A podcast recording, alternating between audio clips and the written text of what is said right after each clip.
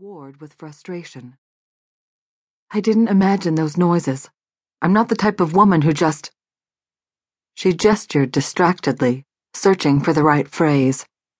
Who just called the law on a whim. But Domini hadn't called 911. She'd called Deputy McKay. At home. Did Cam think she'd tricked him to get him to show up alone at her apartment at midnight, on a night she knew he hadn't been on duty? Her chin fell to her chest. Hey. Cam shuffled closer. His warm fingers tipped her face up. Don't you think I know you'd never cry wolf? Don't you think I know what type of woman you are, Domini? No, I don't think you have a clue. You didn't imagine anything. You heard somebody throwing stuff in the dumpster. Inside the container were a bunch of broken glass and rotten wood from old window frames. Either the dumpster rolled away as they were loading the bigger stuff into it, or they used it as a bumper car because it's crossways in the alley. Really? Yep. There are a couple of big chunks out of the sandstone where the dumpster smacked into it. She blinked at him. But that was it? For the most part. You probably think I'm just another paranoid woman who overreacted. Not even close. I heard the fear in your voice when you called me. That's what got me over here so damn fast. And despite her resolve not to act wimpy, Domini launched herself at him.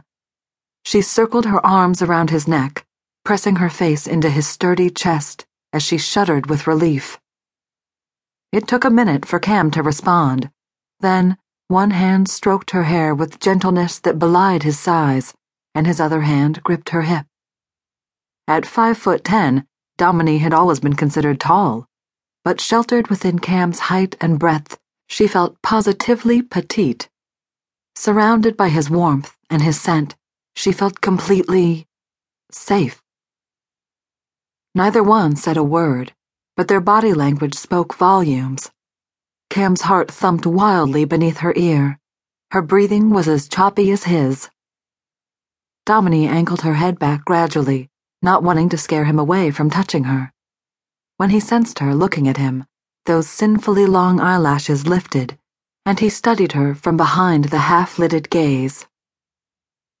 Here's your chance. Take it. She stood on the tips of her bare toes until their mouths were a breath apart. Thank you for coming, Cam. Without breaking eye contact, Domini brushed her lips over his. Slowly the first time, even more leisurely on the second pass. The third time, she'd intended to leave her mouth pressed to his, just to see if he'd kiss her back. But Cam stole that third kiss from her.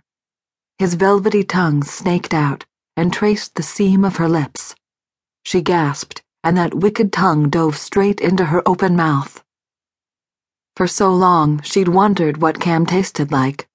Now she knew. Delicious. All hot, musky male. The kiss wasn't aggressive, but a curious dance of tangling tongues and sliding lips. When Cam playfully suckled her tongue, her curiosity vanished and spiraled into hunger.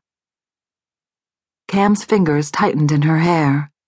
He tilted her head, devouring her mouth with wet, sucking kisses. The hand on her hip slid around to caress her lower back. The heat of his rough palm on her bare skin was as potent as an electric charge as his hand glided beneath her pajama bottoms. His middle finger used the crack of her butt as a sensual guide until just the tip of his finger rested on her tailbone. Then he urged her pelvis closer to his by pressing on that bone. The odd pressure on that erogenous spot, coupled with Cam's greedy kisses, set her blood on fire. The man could inflame her entire body with just one finger. He briefly lifted her lips. More, he growled against her mouth. Give me all of you. Cam kissed her harder, deeper plastering her body to his, grinding their hips together in a show of raw sexual power. He cranked her need higher, tighter, hotter with each consuming kiss.